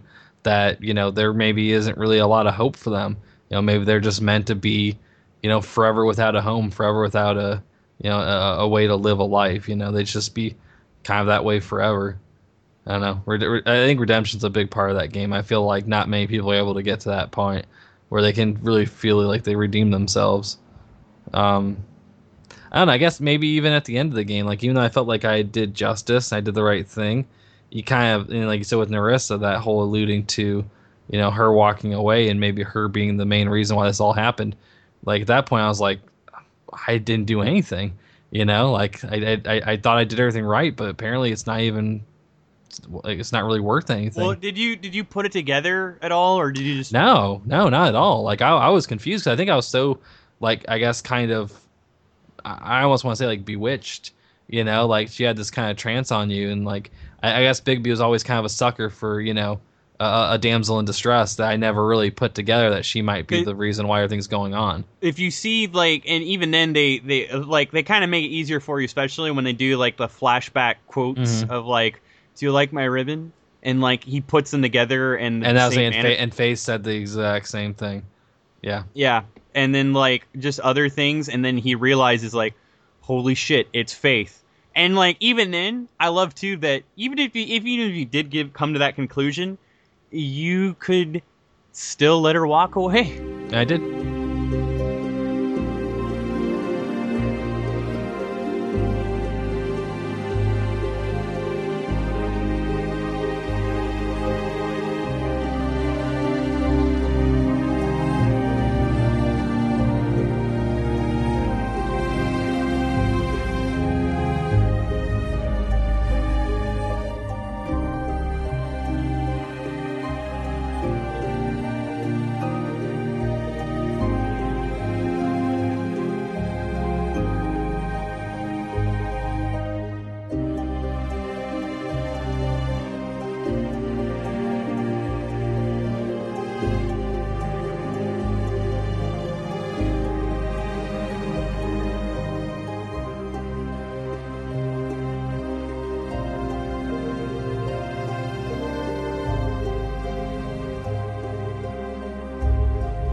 Oh no, I went after. her. Nope, I let her walk away. No, that was the end of it for me. But you don't run after. You you just you, you have a steady fucking power walk after him like this Ah. fucking this yeah Oh shit. exactly and Mhm. like I if they were to do a season two I don't know if they were to do one like directly after like what I would takes hope place so. I would hope I so. would, yeah, but even then, like, because I'm thinking about it. I mean, how, like, what kind of impact would that have if you just let her walk away? I don't know. Either way, um, because I mean, there's still there's still lots of other stuff. Like, uh, funny enough, when like I'm reading the comics more, and like they mention a lot of people, like a huge character in Fables absolutely has no role in Fables whatsoever other than a mention is Rose Red. And that's Snow White's sister. And she only gets mentioned once when they find the uh, glamour tube, the black market glamour tube that has the torn picture of her and Rose from that she claims was stolen from her apartment. Oh, I never Only mentioned. together. Yeah, I didn't even remember that. Yeah, and Huh. then the only other mention of Cinderella, and that that went like what really pisses me off. I really hope they like implement that in season two. Is uh Cinderella is, and believe it or not, and like I I, I don't think it's a really huge spoiler because it's established very early when you start reading the comics, but she's uh sort of Bigby's deputy. She's the eyes and ears of Fabletown, and she's also the Black Ops agent. So she does like all the crazy CIA op shit that like basically Bigby assigns her. So the fact that she's only mentioned once by fucking Jack of all people. Uh, yeah, which he he doesn't really pan out to be a whole And you know lot what's either. funny is he's a huge character in Yeah, Fables. and they I mean I guess they must be just saving a lot of that for like a potential second season because I thought like you encountered him maybe on a handful of like twice maybe. yeah and and he was never really all that instrumental. I I didn't think unless like if you broke into Crane's apartment, then you kind of talked to him then, um, because he was trying to like take stuff and, and things like that. Oh, I didn't know that at all. Yeah, yeah. I think um if you because you So it sounds Crane, like you went to Crane's first then. Yeah yeah because Bluebeard really wanted to get in there and get some stuff. And I was like no, like I'm gonna go and take care of that. Yeah, and and uh, Jack's actually breaking into the bedroom trying to take some stuff. I can't remember exactly what he took, but that's probably like when you got there and you saw a lot of shit gone or broken. That was probably his handiwork. I assume that was Bluebeard. Mm-mm, nope, it was Jack. Fucking piece of shit. Because he's such a trouble. And you know what? Twenty two is. I, I wanted to be nice, but he has like, and and it's it's so true to life of his character in the story. That he's such a persistent annoyance that like, I he was like the one person that I allowed Bigby to lose patience with. Mhm. Like at the bar when Holly's like telling him to fucking, you know, it, it gives you an opportunity to like throw fucking Jack out, and like I threw him against the wall, and then it gave me an additional option with like one of the trigger functions to like fucking hit him, Mhm. and then I didn't. I just stood there and mean mugged him, and then he got the point. So I didn't fully lose my patience. yeah, Just like, and I love that too, because you don't really have that kind of. Again, there there isn't a whole lot of open endedness like that to any of the other Telltale games. Like uh, when you confront Crooked Man in the office, and then he and he's just like, "Why should I not fucking like completely end your life and rip you apart right now?" Uh, he points a gun at you, and you Yep. have the op- It gives you an option to like just try to take it out of his hand. I I stood there, and I let him do that, and you know I'm always curious to see what happens if you if you went like, after it, yeah, yeah. I agree. So did you go after it? no, no, I, I stood my ground and just waited to see if he'd make a move. No, he doesn't. But yeah, I, I was interested. I wanted to do the same, but I was like, I think I'm gonna take a slug if I do. So I'm, I'm probably gonna just back off. Yeah, Yeah. if there's if there's silver in there, then I'm I'm kind of fucked. Which I knew Yeah. there was, so I was like, ah, I better not chance it. Yeah, but the fact that you can, and then I, I don't even know what happens. I don't Yeah. know if by doing that you like automatically kill him, or it makes the I don't know. yeah, or maybe it makes it easier to like when you go on trial that hey, he shot me. Exactly. Yeah. I have fucking no idea. Train. It's like, Jesus. I love it. Yeah. Um. Yeah. I. I mean, there was only at one point where the Crooked Man was winning over the crowd, and that was Auntie Greenleaf. But like, I really think like between Lawrence and then also between um, like the fact that I I only punched Tweedledee up once because he mentions the interrogation with Tweedledee too. I only fucked him up a little bit like once at the very end when like I, I think he called one of them a, a whore. He said something about Snow White. I fucking punched him once, and uh, that was it. Um, I was able to go ahead and put the blame on Crane, and then turn it around again that he kidnapped Crane, and everybody's just like, "Oh yeah, you did do that, you old crooked son of a bitch." hmm So I don't know. I think you know, and we'll definitely get into detail more with the companion videos. Um, Yeah. I I'm really sad that like it's it's weird because I feel like everybody that has played it uh has really enjoyed it, but it's like I don't know I don't know if Telltale is starting to lose steam because even I mean- am not even I'm not even seeing a lot of people getting all that jazz about The Walking Dead season two. Yeah, no, I agree. I, I- I feel like they're. I I do feel like Wolf Among Us was different enough that, like I said earlier on, that it did kind of come out of the shadow of The Walking Dead. Because I thought it's just going to be The Walking Dead style game with a different theme. You know, it's going to be this comic instead of this other comic, is really the way I looked at it initially. And, and I feel like uh, going through it, I feel like they really not only kind of came out of the shadow of Walking Dead and established its own kind of unique blend of storytelling and decision making, it also like especially with the fifth episode, like I cannot stress enough how much I love that fifth and final episode. I feel like it did everything right that that style of game, that point and click adventure, was meant to do, and it finally incorporated action in a way that felt it felt good. And it didn't feel like it was a chore to play, and it was really impactful. Like the fight you had with Bloody Mary, I thought was so much fun to play and, and it was such a cool moment to see Bigby finally become that big bad wolf that people thought he was. You know, every time he said like, "Oh, he's like the big bad wolf," you're like, "Well, yeah, he transforms into this scary wolf-looking uh, wolf man." Okay, that's kind of scary. And then when you see his actual transformation, like you don't even see his final form until that last episode. I was like, "Oh shit, that's cool."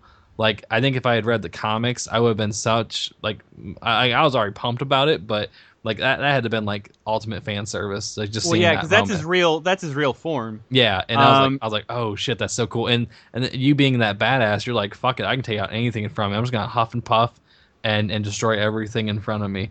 Like that was such a cool moment to actually have in the game. And like I said, I think action in those games, Walking Dead and Wolf Among Us, is always such a chore that I re- I, I always dread when there's an action scene. I'm like, oh, this again. See, again. I felt the exact opposite with uh, Wolf Among Us. I love all of the action scenes. Mm-hmm.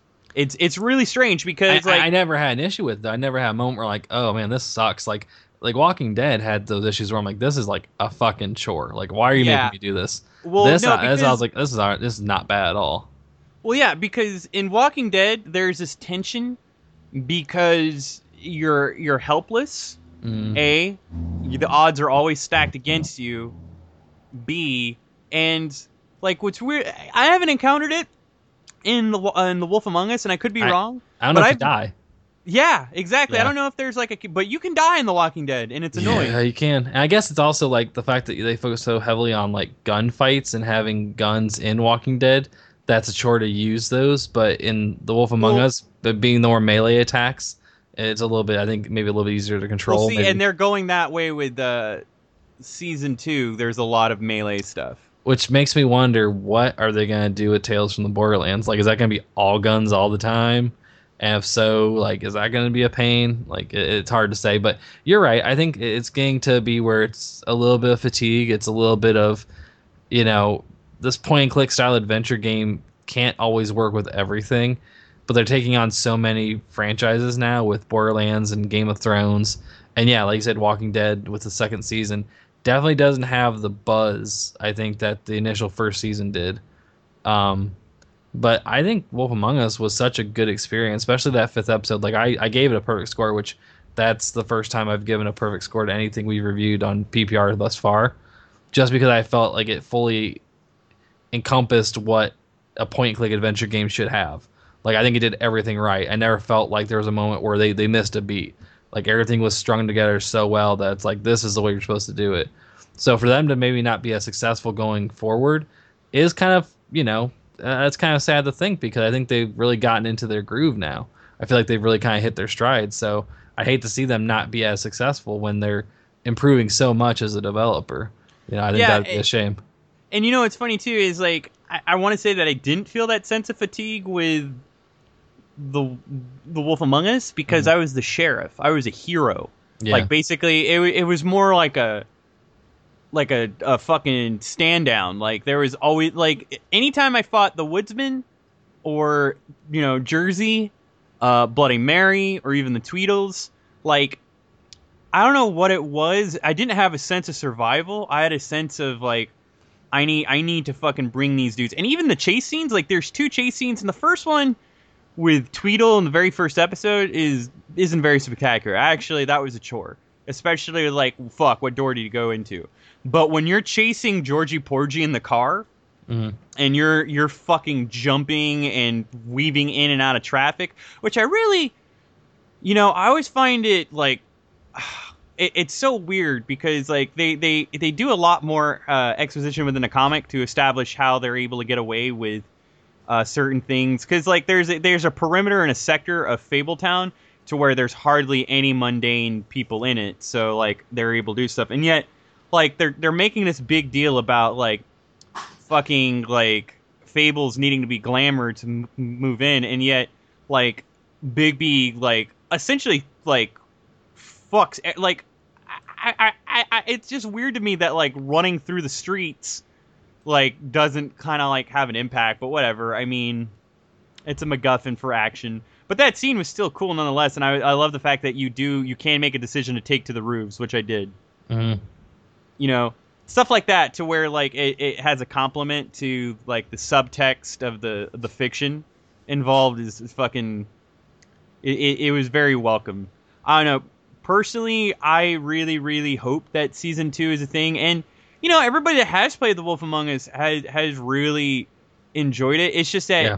it it's weird because like i said like uh bill willingham uh willingham is kind of like i don't know he he's kind of like in in a sense even though his writing's brilliant and whatnot he's kind of a shitty dude so he's like arthur geese like even though he hears really good things about the games for him and, and like i know the dude can be like a social justice warrior to the extreme at times so i'm not in agreement with It's, him it's the same thing that we did with um, Shadow Complex when it was written by um, whoever wrote Ender's Game. yeah I that- not remember that guy's name now? Oh, or Orson Scott Card. yeah He did the same thing then too, which I, I get, but like I'll enjoy the game. I don't necessarily have to enjoy the, you know, the outlook that the author has. You know, like I don't share his same personal beliefs, but I think you can still still enjoy the story. But I mean, I understand like you have to you know put a stance somewhere. That that's fine, but but even then like i kind of feel like he's also like diluting like funny enough like I, i've i've i've i've been binge reading it and i which i've had to do because i've there's a lot of personal circumstances that have occurred in my life the last two weeks that have made it difficult to play games and i'm finally beating the circumstances which is why you're also seeing more writing from me uh and whatnot. But um that's neither here or there. Getting back to my point um I I kind of feel like Fables is starting to reach its end. Uh, because even then, like I, I, I- well, at least to the point where I think it's starting. It, it's it's gonna get to the point where it's not good anymore because mhm. they've already done a lot. Like they and they- again they explain it within the book of fables, whatnot. So I'm not like spoiling anything, but like like okay. So for example, you, you know why they had to escape the homelands, right? uh, not really. No, actually, It's it, that again. It's weird because it doesn't have any direct correlation of what's going on. They always talk about, like, backstory. There- there's like we left. You know, I never Yeah, really they- realized why. they had to leave had, because of somebody known as the adversary that basically conquered and took over. Mm. Uh, Fables at this point, you find out who the adversary is, and you and they and they actually work towards that. And like Huh. it, it's in in such a weird direction. And then you know Jack had his own spin-off called Jack of Fables. It was a Yeah. 50 issue run, and he has a big impact. And there are also big characters that come back and whatnot. It's like like honestly, I'm getting to the point where like some big shit's happening, but like Fables really, so to speak, blew its load early within the first 30 issues, and then it slowly started like toning down, and then it got wildly insane again, and then toning down, and now they're also working on another spin-off called Fairest, which is essentially like the Gotham City Girls version of Yeah. Fables. It's just it's all it's all about Snow White, Rose Red. Cinderella. Yeah. So I I don't I don't even really know like if he knows what direction he wants to take it anymore.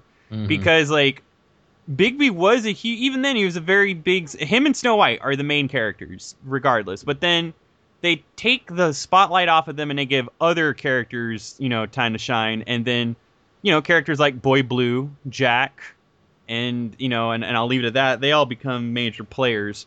I think at some point they're going to accomplish everything that they can and that's if anything just like feeling that only like makes me crave the wolf among us to, to just happen yeah. and, and, you know I, I don't really and you know it's great though is because it's a prequel and because it takes place and you know if they're able to do the same thing they were able to do with the first one where they they they include nods to kind of complement because they did the same thing with the walking dead they did uh, with, like, remember like they- they had Glenn, Glenn? and stuff like that. Yeah. yeah.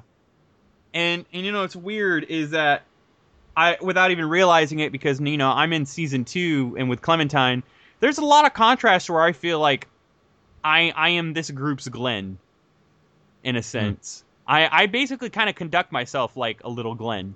Yeah. It's it's weird and like I don't know if that's intentional or whatnot, but there's so many there's so much material like like the fact like I said uh, between the crossovers, the spin-offs, like if I were to count all the issues total, every single Fables related issues, there's currently over 230 issues. Jesus. So exactly, and and that's within a 10 year run. Yeah. So you have to think within all those issues, they still managed to include Bloody Mary, the Tweedles, Crooked Man, and Jersey Devil into the fold. And, and and oh wait no never mind Butcher Johan is, is a character in Fabletown. I was about to say oh he's new too. But yeah, those characters, and you know, and yet they never get a mention. They're whatnot. But just as they introduce other characters within the growing plot of fucking like right now, they've introduced like Thrushbeard. You know what I mean? They, they there's a way to do it. Fuck, I, you know, I don't want to spoil anything. I'm not going to tell exactly, but like fucking Santa Claus is a fable. you know what I mean? God, they could they could work that like with yeah. They could use some Easter bunny. Fuck it, why not? Yes. Mhm. By the way, Oh God. Oh, yeah, Lord. dude, like, like the, just and, and you know what? And it never feels forced. It never feels out of place. It, Yeah. it totally So- works. So Bloody Mary's only mentioned the game then, never. I mean, she's mentioned in the Never. comics, but never shown. Never in the comics. I thought Bloody that was such Mary a good character, man. That was like if that's all Telltale's doing. Then you know, bravo. I well, thought, no, Bill was, like- Willingham supervised it, but I think yeah, Telltale Yeah. basically introduced, and and you know you know I'm really surprised at the Crooked Man, like Mhm. not being in the comic because he and he's a huge like Brothers Grimm like the Crooked Man's involved in several different stories, like the the the back the lady who broke her back like there there are several different stories that use her or I'm sorry him so it's just weird and then the Tweedles um I I wasn't too surprised because I know Alice has a role, and I think that's it really. Like, and, and even then, there's so much more. Like Hatter, you know, fucking like uh, March Hare. I think you know it's weird, and I don't know if it has a lot to do with it. But I always kind of noted that there's a lack of uh, Lewis Carroll's Alice characters because of American McGee's Alice. Yeah. I kind of feel like you know, and and that to be honest, that's a smart move because you don't really don't want to compare or even kind of direct comparison. And I haven't felt like I had to. You know what I mean? Like the Tweedles really made uh, a difference there. But yeah, uh, just like you know, like fucking Toad and Flycatcher. Um, it would. I, I really have like high hopes if they can do like if they work the same magic they did and still find a way to integrate it within the canon of the comic I think that would be awesome. And you know, not only that, I would like to see, um, and, and the game in a sense has also influenced uh, the comic because it, Nice. it, there there are points like, and I won't spoil it, but like. Bigby is like irrational and vi- like we talked about this before like when we first talked about Wolf Among Us in passing how like I felt like this wasn't going to be uh, such a good fit because I feel like I'm going to have to essentially adhere to a, a portrayal to remain faithful or authentic to the comic. Like, remember when I was talking about that? Mm. Yeah, I totally admit wrong. And because, like, you know, he there's a lot of depth, like a whole lot of depth to that character. Uh, he's honestly become one of my favorite comic book characters. Nice. And nice. the fact that they like apply that depth within the comic later, and you know they go on to note that they really took inspiration from the Wolf Among Us and Telltale's work. I really hope that something else cool comes out of that again uh, in season two. Yeah. But yeah, I I'm with you, dude. Uh, I honestly, and you know, I we both really love The Walking Dead, but like, it's it's not like something I can look back at and say that I loved playing it. It's it's weird. It's something that I can say I'm glad I played it. Yeah, I, I I feel like they both can stand on their own as a separate experience, which is good because I feel like I tend to always want to lump their games together, and I feel like that's unfair to either title. Like I, I reference Walking Dead a lot when I reviewed uh, Wolf Among Us, and I feel like that's maybe not necessarily fair. It's just hard not to to reference that because that's I think what established them as you know a, a really big developer. Like they made other games like Jurassic Park and Back to the Future, you know, amongst others, but this was like the one that really kind of sealed the deal. Like Walking Dead was their their kind of like ticket to their fame, and I felt like it was it was bad for me to actually compare Wolf Among Us to The Walking Dead because they they do stand alone as separate experiences. And I think if anything else, I felt like Walking Dead was more of the choose your own adventure visual novel style game, where I felt like Wolf Among Us was more of the actual video game. Like I felt like you were making decisions and choices, but I felt like when you played the game aspects of it, it didn't punish you for playing the game parts. Whereas No. Walking Dead, I felt like it kind of it just wasn't made to be that kind of experience. And so I feel like they really do stand alone. Um, And not only that, there's because of the mystery and the noir aspects of it, like yeah, it's kind of like Gone Home. You get as much as you put in. yeah, and like you know the fact like i love that i was able to like give you this theory and there's more theories involved uh fucking and even then like there's more that i have yet to even go into because they involve book of fables entries being unlocked and even then that the fact that there's clues and allusions to there especially about faith um like you know the fact that that that that, that material is there and it's up to like up to how much you digest or mine out of it to really get out of it like i'm gonna be honest walking dead doesn't have that kind of deep of an experience it has a very deep characterization yeah. that you invest but you know fuck me for sounding arrogant or elitist but like that's really at the the hinged advance like that it's really at the hinge advantage that's i'm sorry that's what i'm looking for. The hinge advantage is the fact that you're in this fucking apocalyptic world where people are dying and like if you want to remain human you know you cling to these friendships and shit that you make. And and because of that it gives you an excuse to care about these characters on a whole different level because you know you can lose them at any point. Here like i have to build a relationship with these characters and like there there's a routine that I have to conduct myself and I'm I'm a I'm a person of responsibility and I have to establish myself and like you know what I mean? Like these people have to survive and they have to survive in a completely different matter. Like their world ended but they have a new life and they have a new life like you know it, like it, I don't it, it kills some of them and it start it's also like the setting for a lot of other situations hmm but it, it kills some of them that like they have to live under like the rule of the mundane. Like they have to they don't want to reveal themselves because they don't want to risk war or being hunted. Because they've already they were basically already forced out by like a force that like outnumbered them.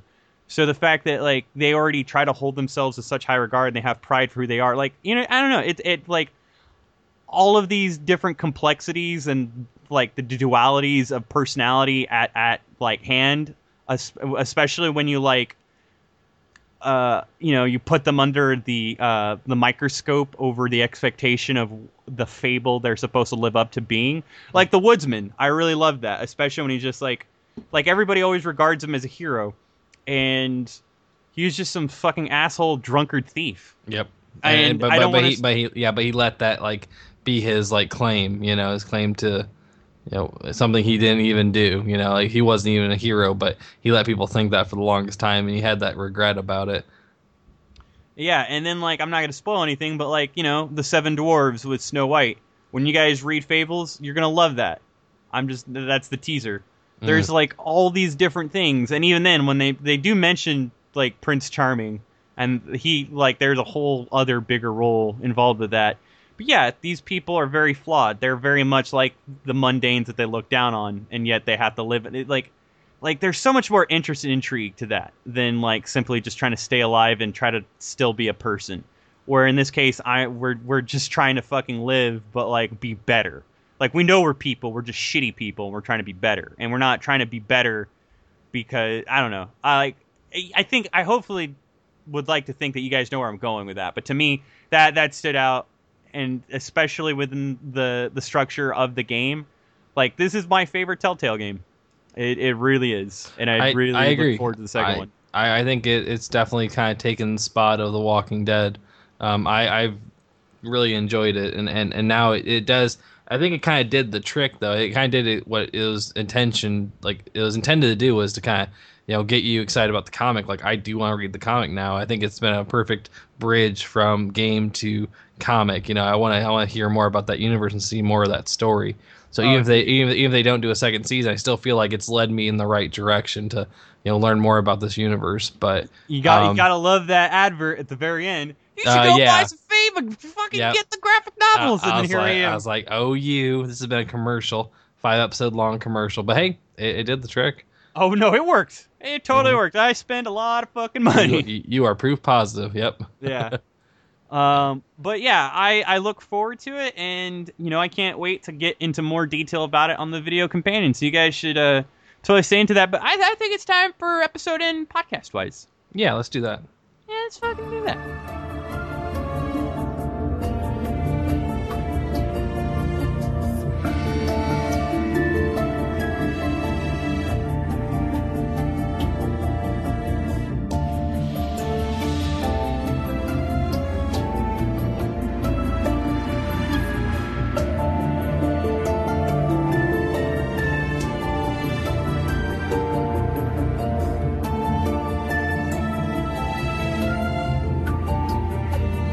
All right, so thank you guys for joining us in the Games Club. I hope by the time you guys listen to this, the, of course you you finished playing. All why why the fuck have you guys not finished Yeah. playing? I mean, what what is there for you guys to play right now? What Valiant Hearts? It's good. Play it, but guess what? It's short. But what else? Soup sad. Yeah, and it's so oh, fucking super sad. And then what, what else? Last of Us remastered. Fucking, just what are you doing? That's sad too.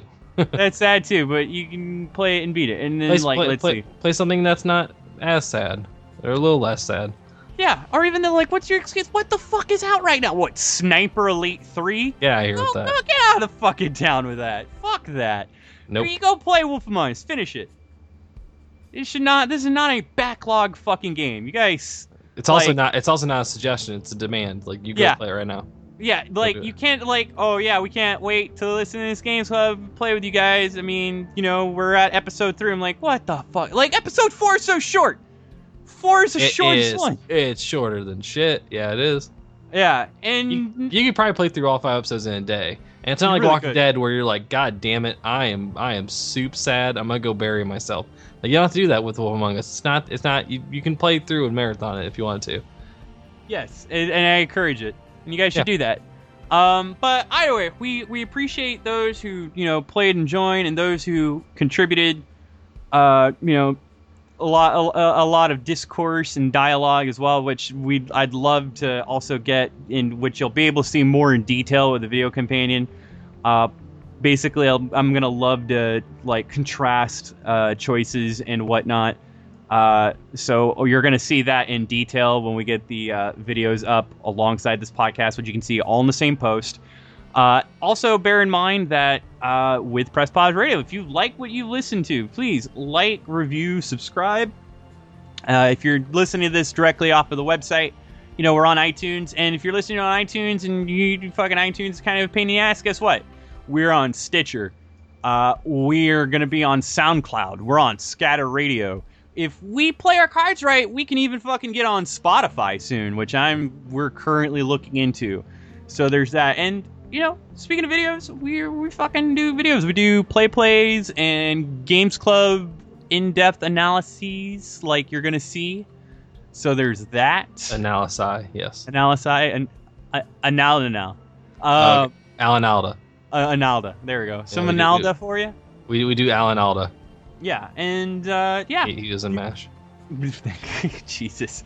And you can subscribe to us on YouTube as well as also our Twitch. Uh, Andrew and I, we're going to be Twitch streaming some stuff. We're also kicking around trying to get a Press Pause Radio Playroom show going Mhm. uh, through PS4 because, you know, people fucking, you can get cameras again. it's a technology, guys. Yeah. All technology. Mm, hmm So you guys should totally uh, fucking look out for that. You can follow us on Twitter. Thank you for all the new follows. It's awesome. Uh, mail us at mailbox, or I'm sorry, mailbox, mailbag at presspauseradio.com, as well as uh, 469 PPR Talk is our voicemail. I'll leave this voicemail. You can play your dumb voices on, on the next show. Um, and then, yeah, uh, other than that, you can comment and check out a lot of reviews. I mean, Andrew also reviewed these games in detail. You can tell that we obviously loved it, but even then, if you want to get more of a critical scope on it, uh, also I, I helped with the reviews as far as the console. Uh, A Mhm. spoiler: fucking play this game on the computer. Um, I agree with that. play yeah. play it on PC. Like eh, they fix it way too late. Well, like the, by the time like it's technologically sound, I'm like at the end of the fucking like why why am I like Hmm. anyway. Um, Um, and, and then real quick, I'll throw out that even though Sarah's not on the show, I would recommend everyone go check out Bullet Heaven. Um, he's got some episodes that he's working on here pretty soon with some amazing games. Uh, a few of those actually George and I have played. Um, he's got a block coming up in August. Um, some really good stuff, and of course they uh, they also have the Halifax Scramble S coming up, which is a pretty cool event. If you're even close to that area, like just go. He's got so many giveaways, so many things that they're gonna have. Um, it's a pretty awesome experience. I'm just kind of pissed I'm in the wrong place to not be able to go because it sounds like it'd be a pretty cool event. Um, so I would check that out. And there's also that uh, critical fail. Um, I since I took off time for the baby, I have not uploaded a podcast in quite some time. That is being rectified. Um, we are going to start up episodes again. We're actually going to start season two here really soon as well. So there are episodes coming for the one person that listens. So just give them that heads up real quick. And also, Bert yeah, sucks. Yeah, Bert sucks. yeah, but fuck Bert. Um, hashtag fuck Uh, yeah, and then finally, uh, I also write for kind of a cool, nifty magazine. It's Yeah, you called, do. Uh, Retro Magazine. You guys should go check out. And when I mean check out, go spend money and buy it. Go, Go support it. Go support. Go- This guy's living the dream. You gotta go make sure you support that. yeah, but issue four is the platformer issue. Uh, and then we're already underway working on issue five, so you guys should definitely check that out. And also, I do a lot of the digital uh, stuff too on the website at readretro.com. So you guys should definitely check that out. And who knows, maybe we can get our shit uh, up to snuff there as far as podcasts and videos go. You can see more of that. Mhm. But until then, press pause radio. Mm-hmm. Yep. Thank you guys. We Yep. appreciate you listening. And uh, I, I like this that me and Andrew were able to tag team this. And hmm Just like the old days, right? Yeah, James Mhm. didn't ruin it after all. Well, there's always next time. this is true. all right, guys. Well, fucking, we'll see you in the videos. Ta ta. To the internet.